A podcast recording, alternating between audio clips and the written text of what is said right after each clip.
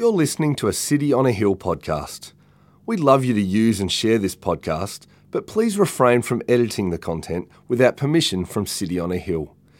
If you'd like to know more about our church, or if you'd like to donate to the work of City on a Hill, please visit cityonahill.com.au. On that day, they read from the book of Moses in the hearing of the people. And in it was found written that no Ammonite or Moabite should ever enter the assembly of God. For they did not meet the people of Israel with bread and water, but hired Balaam against them to curse them. Yet our God turned the curse into a blessing. As soon as the people heard the law, they separated from Israel all those of foreign descent now, before this, Eliashib the priest, who was appointed over the chambers of the house of our God, and who was related to Tobiah, prepared for Tobiah a large chamber where they had previously put the grain offering, the frankincense, the vessels, and the tithes of grain, wine, and oil, which were given by commandment to the Levites, singers, and gatekeepers, and the contributions for the priests. While this was taking place, I was not in Jerusalem. For in the thirty second year of Artaxerxes, king of Babylon, I went to the king.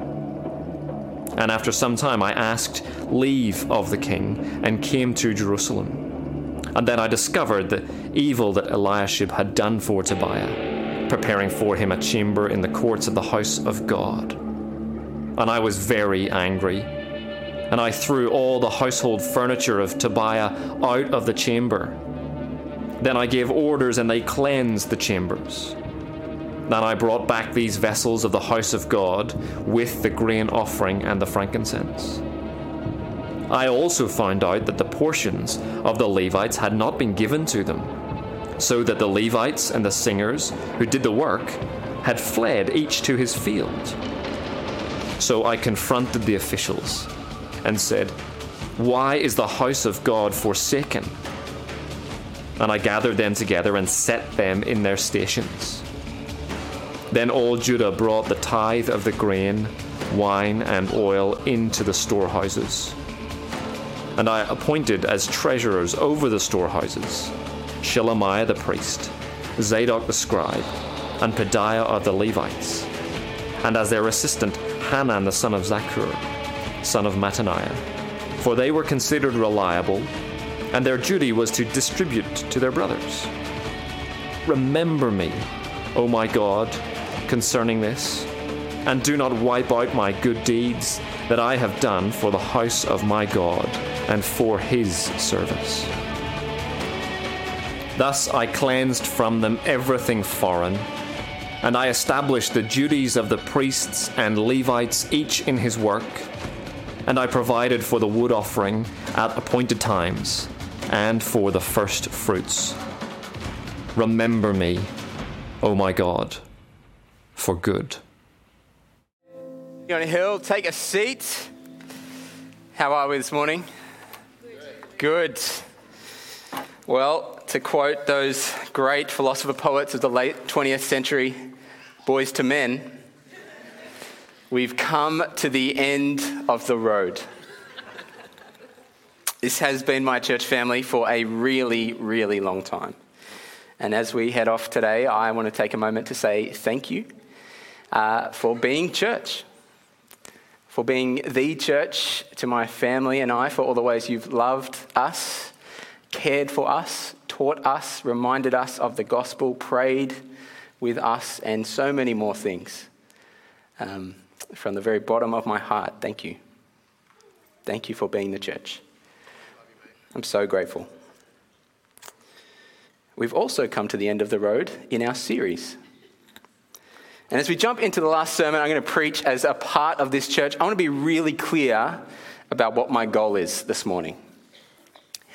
All I want to do is preach Nehemiah chapter 13 as clearly and as helpfully as possible. I want to unpack the passage in front of us. That's my only agenda. If you've been around for City, if you've been around City on Hill for a while, you'll know that's what we do here. We kind of just turn the page and see what it says. And this morning is going to be no different. And I want to tell you that for two reasons. The first one is if you're expecting some sort of parting words or farewell address words of wisdom as we leave. You might leave a bit disappointed, but that's okay because I'm confident that what God has to say to us this morning is far better and far more useful than anything I would come up with. Uh, the second reason you need to know I'm trying to preach Nehemiah 13 is because if I was trying to give you some sort of parting words, Nehemiah 13 is absolutely not the passage I would have picked. this is just not anywhere near where I would have gone. And so it's really important to know that because I don't want to like I don't want us to read too much into it. Uh, re- like read into it, see what God has to say to it, but don't read into our relationship. As I'm not Nehemiah, you're not Israel here. That's not what I'm trying to say. Right? I'm just trying to teach the passage. So as we dive into Nehemiah 13, please have a Bible open, either digital or physical. That'd be really helpful this morning. And I'm going to pray again that God would help us. God, we are so thankful for so many things. Your incredible grace to us in so many ways. We thank you for this church. We thank you for this time together, and we pray, would you bless us now as we open your words? Speak to us, teach us, fill us with hope in Jesus, that he might get all the glory and praise and honor forever. And all of God's people said, Amen.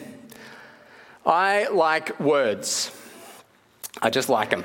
I think words are really fun. I love the way they sound. I love the possibilities of rhythm and rhyme. I like understanding words. I like podcasts about the origin of words. And I still play Wordle. Any of the faithful remnant out there? Yeah, love it. Uh, we, I'm still going. I'm just a big fan of words because I think words are fun. Let me give you an example. This word's been tickling me pink recently. It's the word recapitulation.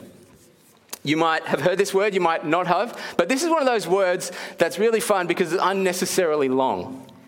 And it's especially fun that this is long because the definition of recapitulation is this a concise summary or retelling. I love that our word for concise summary has so many syllables. And now we don't use the word recapitulation much, right? We're much more likely to use the shortened version, recap. You know, you know, recap? You do a recap of something, it's a concise summary. But if you think about it, words get even more fun because that means the definition of recap is a recapitulation of the word recapitulation. words are fun, are they? If you don't think that's fun, spare a thought for my wife and children because I am like this all the time. But I start here because as we come to the end of our series, I think it's worth doing a little recap of where we've been, a, a, recapitulation of the story of Ezra and Nehemiah. And so that's our first heading this morning recapitulation. When we picked up the story at the beginning of Ezra, things weren't great. The Babylonians had destroyed the temple and the city of Jerusalem. The people of God had been taken into exile. And Ezra and Nehemiah is kind of a comeback story from there. And we see kind of three big scenes that, that I've had some help this week from Amy Kirkbride, who's a wonderful artist. She's drawn some pictures to help us grasp onto these. Three things happen in Ezra and Nehemiah. The first one is they rebuild the temple.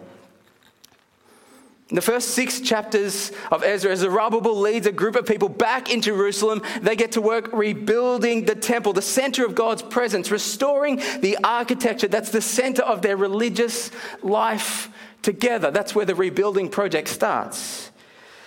And then after the temple comes the Torah, the law. The rest of Ezra is about the temple, is less about the temple, more about the Torah. Ezra comes back to make the law the center of their life together again. Their community is going to be built on this. They confront some of the ways they've been ignoring God in the past and the way He calls them to live, and they begin aligning themselves to their Lord once more. And then the third scene, which we've seen through Nehemiah, is the city. The first seven chapters of Nehemiah aren't so much about the temple or the Torah as much as they're about the city. Nehemiah comes back and he leads the people in rebuilding the walls.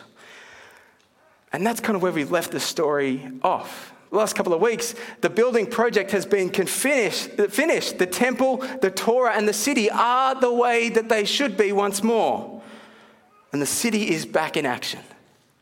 The temple's up and running. The people are built on the law of God. And this, Jerusalem, has become home sweet home. And so they celebrate and they sing for chapters and chapters. It's such a great story. It's so good. It's, it's a tale of God's triumph and faithfulness and redemption. And it would be so great if the story just stopped there. If the credits just rolled, we all got to go home happy. But there's a problem.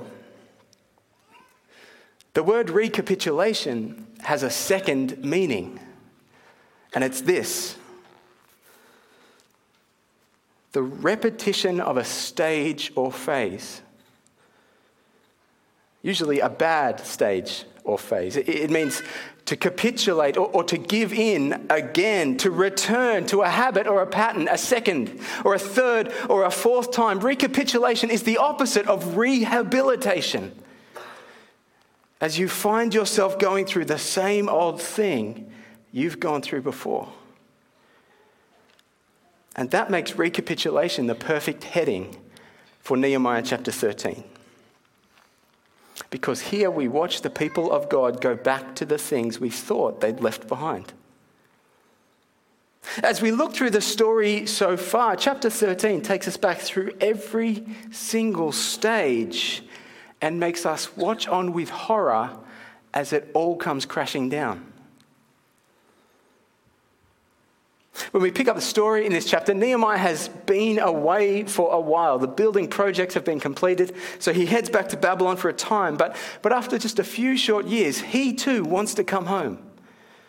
So he asks for leave and he sets off for Jerusalem to be with his people. But when he arrives, Nehemiah begins to walk around the city. He walks the same streets he once walked, he looks upon the same buildings. And really, it's hard to imagine a more discouraging state of affairs. Because everything he worked so hard to rebuild has crumbled. It's a systematic deconstruction of everything Jerusalem has achieved so far. And everywhere he looks, he sees broken promises. The best way to see this is, is to read chapter 13 together with chapter 10. It's kind of like a before and after. You know those photos where you have someone who looks sad and sleepy and just dreary, and then they have this shake diet, and then suddenly, not only have they lost weight, they've had their teeth done, and their house has been renovated, and everything is good in life. Well, this is like that, but the opposite. Because in chapter 10, it's kind of like a, a, mountaintop moment as they renew the covenant they have with God. They renew their promises. They, they promise to be faithful to their Lord. And it's full of hope and joy and promise. That's the before. But then the after is in chapter 13. Check it out. In chapter 10, the people promise this in verse 30 We will not give our daughters to the peoples of the land or take their daughters for our sons. This is the intermarriage issue we've seen before coming up again. They promise we're not going to go there again in chapter 10, but in chapter 13, Nehemiah walks the streets and sees that in those days I saw the Jews who had married women of Ashdod Ammon, Moab, and half their children spoke the language of Ashdod. They could not speak the language of Judah, but only the language of each people. Not only are the intermarriage issues back with a vengeance, now Israel has started to blend with the people even more to the point where they cannot even read their scriptures. They don't speak their mother tongue any longer.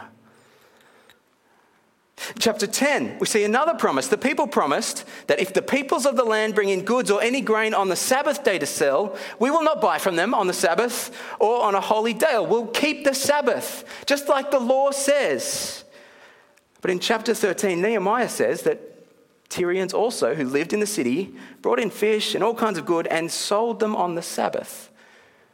Not just to anyone, to the people of Judah in Jerusalem itself.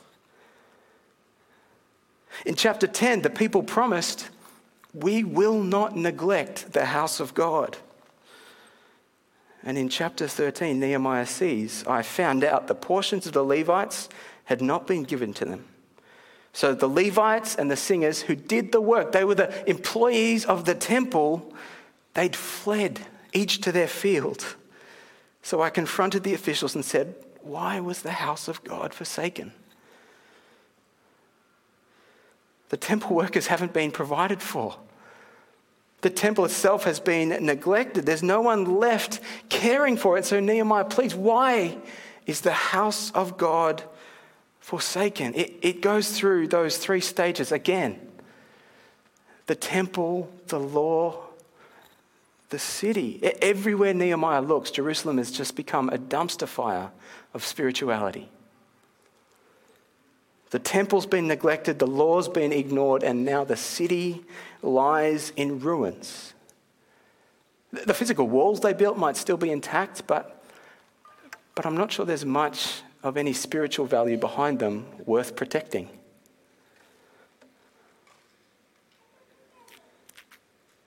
As we look at chapter 13, we have to come to terms with the fact that the story of Ezra and Nehemiah ultimately is not a triumph, it's a tragedy.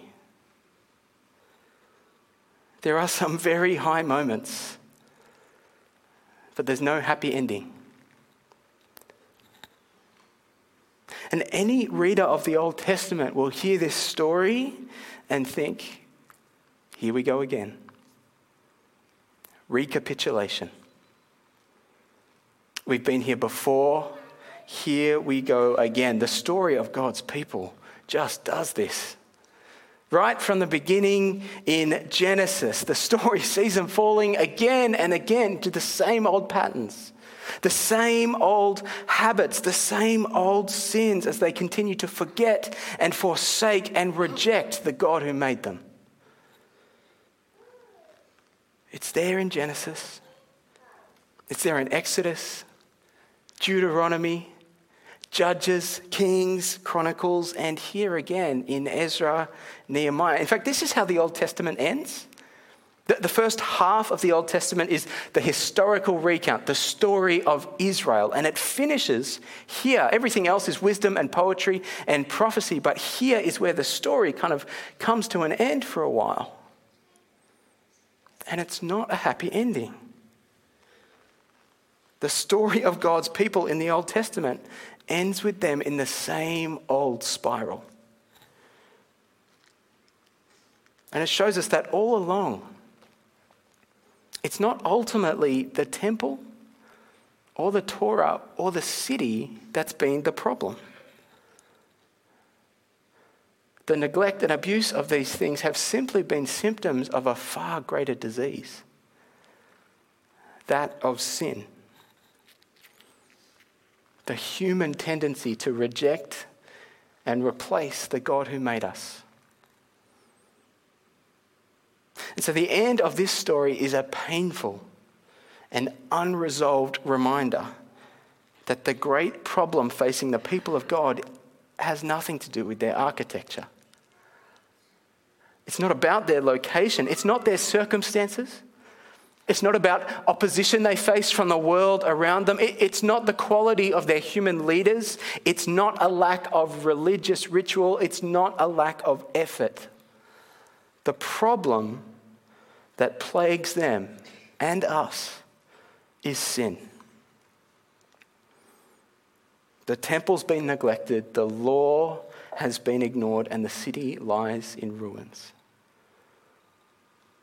And the story ends with a painful reminder of the awful truth that sin stains everything. And we can't ever forget that for us either. We cannot forget that, that sin is our great enemy because if we do, when life is going good, we might get complacent and, and start to forget God. When our circumstances seem positive, we can, we can make sin less of an issue than it really is. But the flip side is also true. When life is feeling hard, if we forget that sin is our issue, we can, we can find comfort and solace in all of the wrong places. But it's not the temple or the law or the city. It's not our circumstances. It's not leadership. It's not opposition that are our ultimate enemy. It is sin.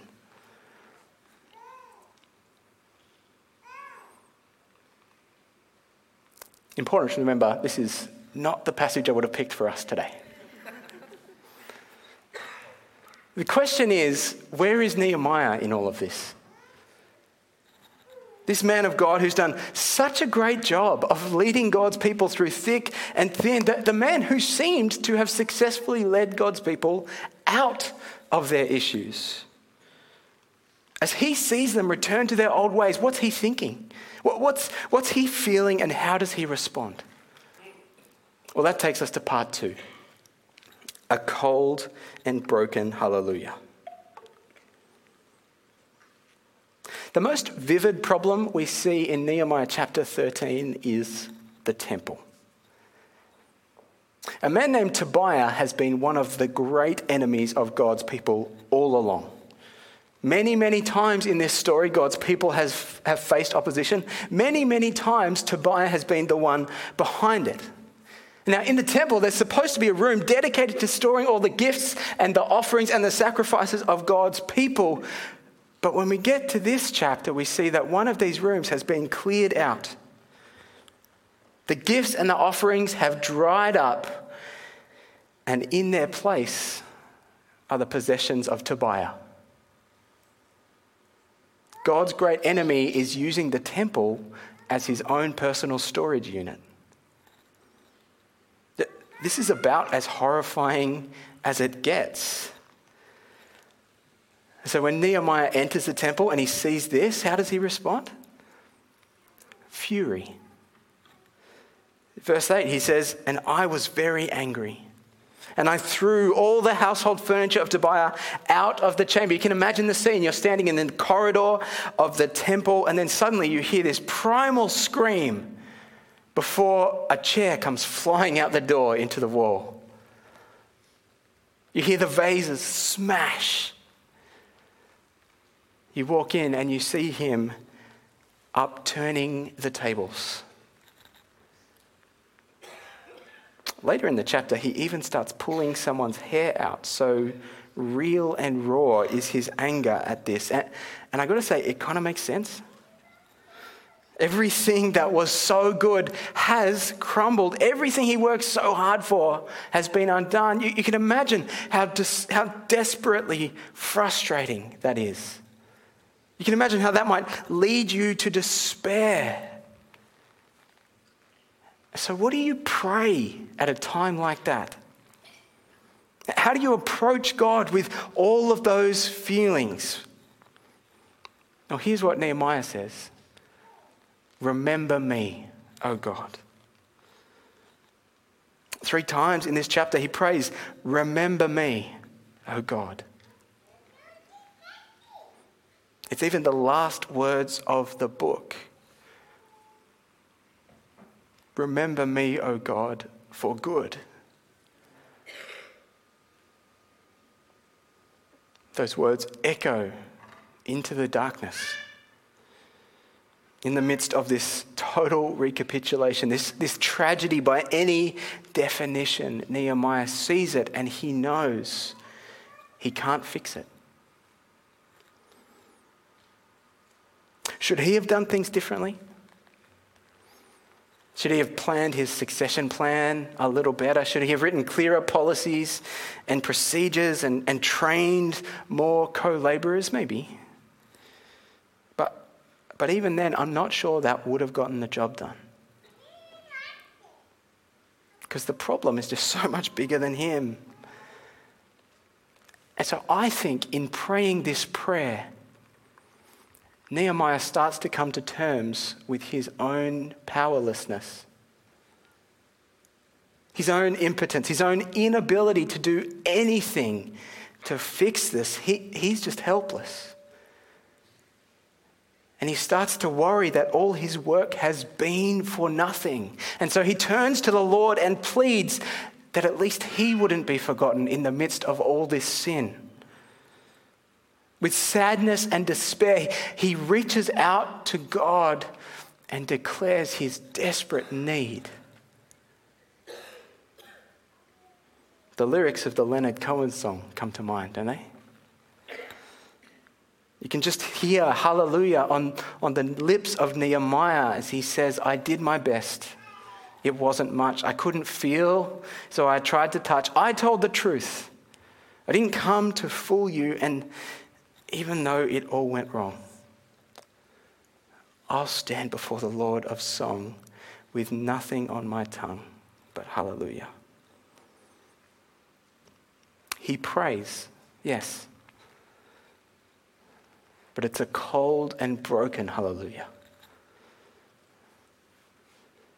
He's trusting God, but this is the prayer of a battered and bruised man who despairs at what he sees.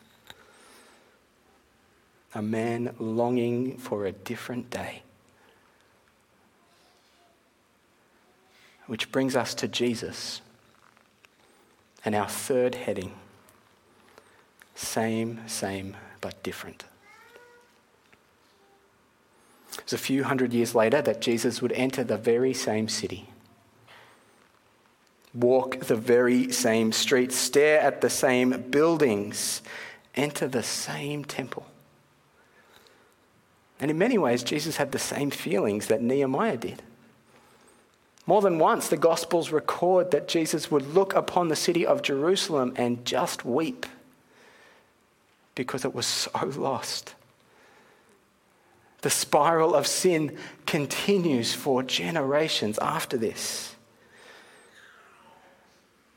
But there's one episode in John, chapter 2, where, where the similarities between Nehemiah and Jesus are especially striking because it turns out Nehemiah is not the only guy in the Bible to start throwing furniture around in the temple.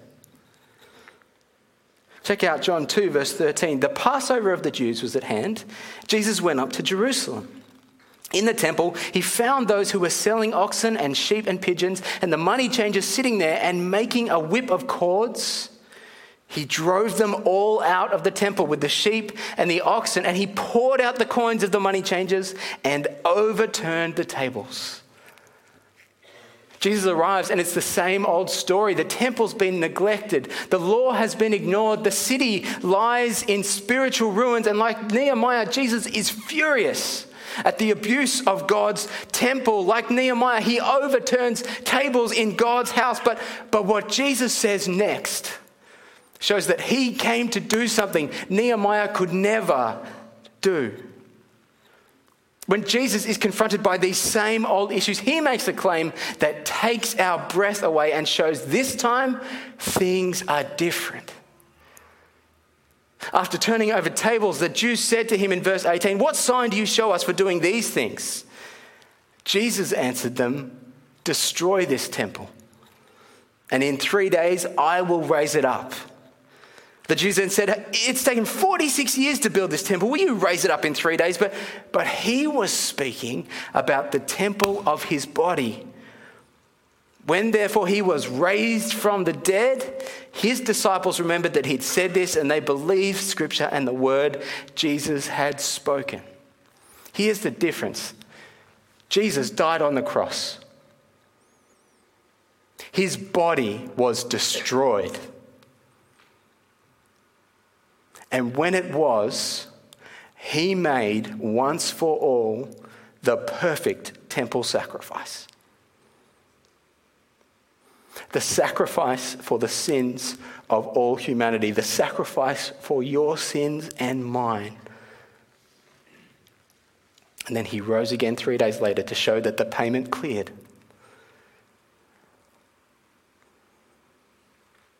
And at the moment of Jesus' death, at the moment of the destruction of his body, something incredible happened. The curtain in the temple was torn in two. The veil that separated people from God because of our spiral of sin was ripped in half because we don't need it anymore.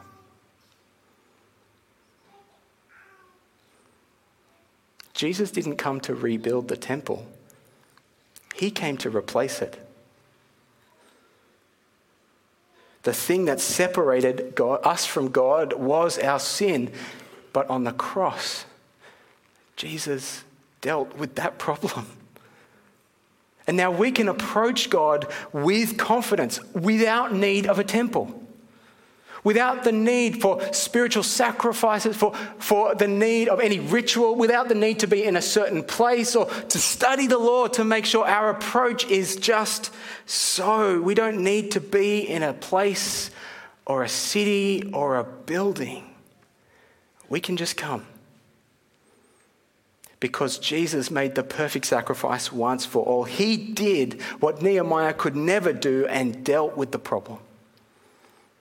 By dying in our place, he put an end to the spiral of sin that had been our story for centuries as the people of God. And so now, we do not put our hope in a temple or a law or a city. We put our hope in Jesus. Our hope is in Him who invites us to come with confidence. D- despite our rejection and our rebellion of the God who made us, He invites us to come clean, purified, made righteous, loved, accepted, welcomed, free, and alive. He welcomes us. Our hope is in the one who ensures that God really will remember us for good, even when we forget Him. So, the instruction for this morning is very simple put your hope in Jesus. Put your hope in Jesus. Bring all of your mess and your brokenness and your spiral of sin to Him. Bring those same old habits, those same old patterns to Him. Bring your forgetfulness of God. Bring your rebellion and your rejection of God to Him. Because putting your hope anywhere else, in any temple, in any law, in any city, in any relationship, any riches, any ritual, any job, any status, even any single local church. Leaves you open to disappointment. But Jesus can handle your hope. Only Jesus can handle your hope, so put your hope in Him. As the band comes up, I want to wrap this series up for us.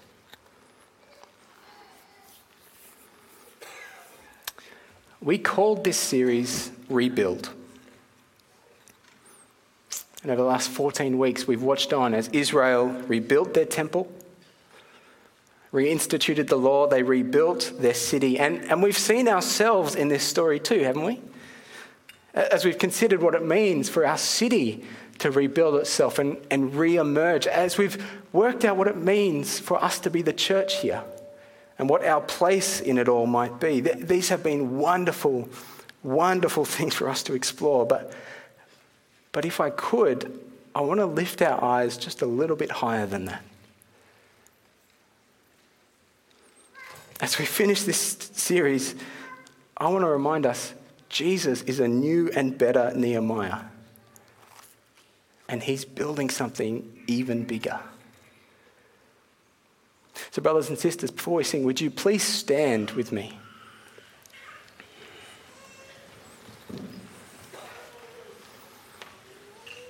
I'm going to read to us from Revelation chapter 1 as we get a vision from Scripture about our true King and our true hope and our true city our real home.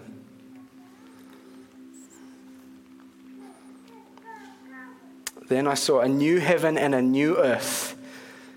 For the first heaven and the first earth had passed away, and the sea was no more. And I saw the holy city, New Jerusalem coming down out of heaven from God, prepared as a bride, adorned for her husband. And I heard a loud voice from the throne saying, Behold, the dwelling place of God is with man. He will dwell with them.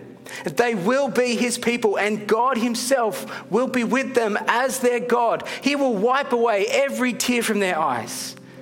And death shall be no more, neither shall there be mourning, nor crying, nor pain anymore, for the former things have passed away. And he who was seated on the throne said, Behold, I am making all things new. That's the rebuild we're a part of. If your vision of rebuilding is just about this church or just about this city, you are thinking way too small. Because there is something so much bigger going on in the cosmos. Our hope is not in this city because Jesus is building a better one. He's not just restoring City on a Hill to what we once were, He's making all things new. City on a Hill, Melbourne, has been my church for a really long time. And there's been some tremendous highs and some disappointments. Saying goodbye is really hard. But here's what I know I'll be okay. And you'll be okay. Because our hope is not here, it's in Jesus. Our hope is in the great eternal city that He's building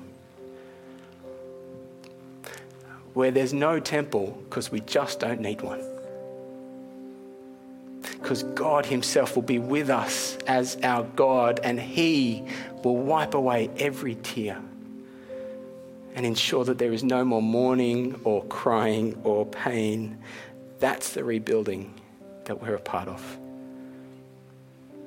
That's our true city. That's our home. It's a city on a hill I'll see you there. Let's sing. Thank you for listening to our podcast. If you'd like to know more about our church, or if you'd like to donate to the work of City on a Hill, please visit cityonahill.com.au.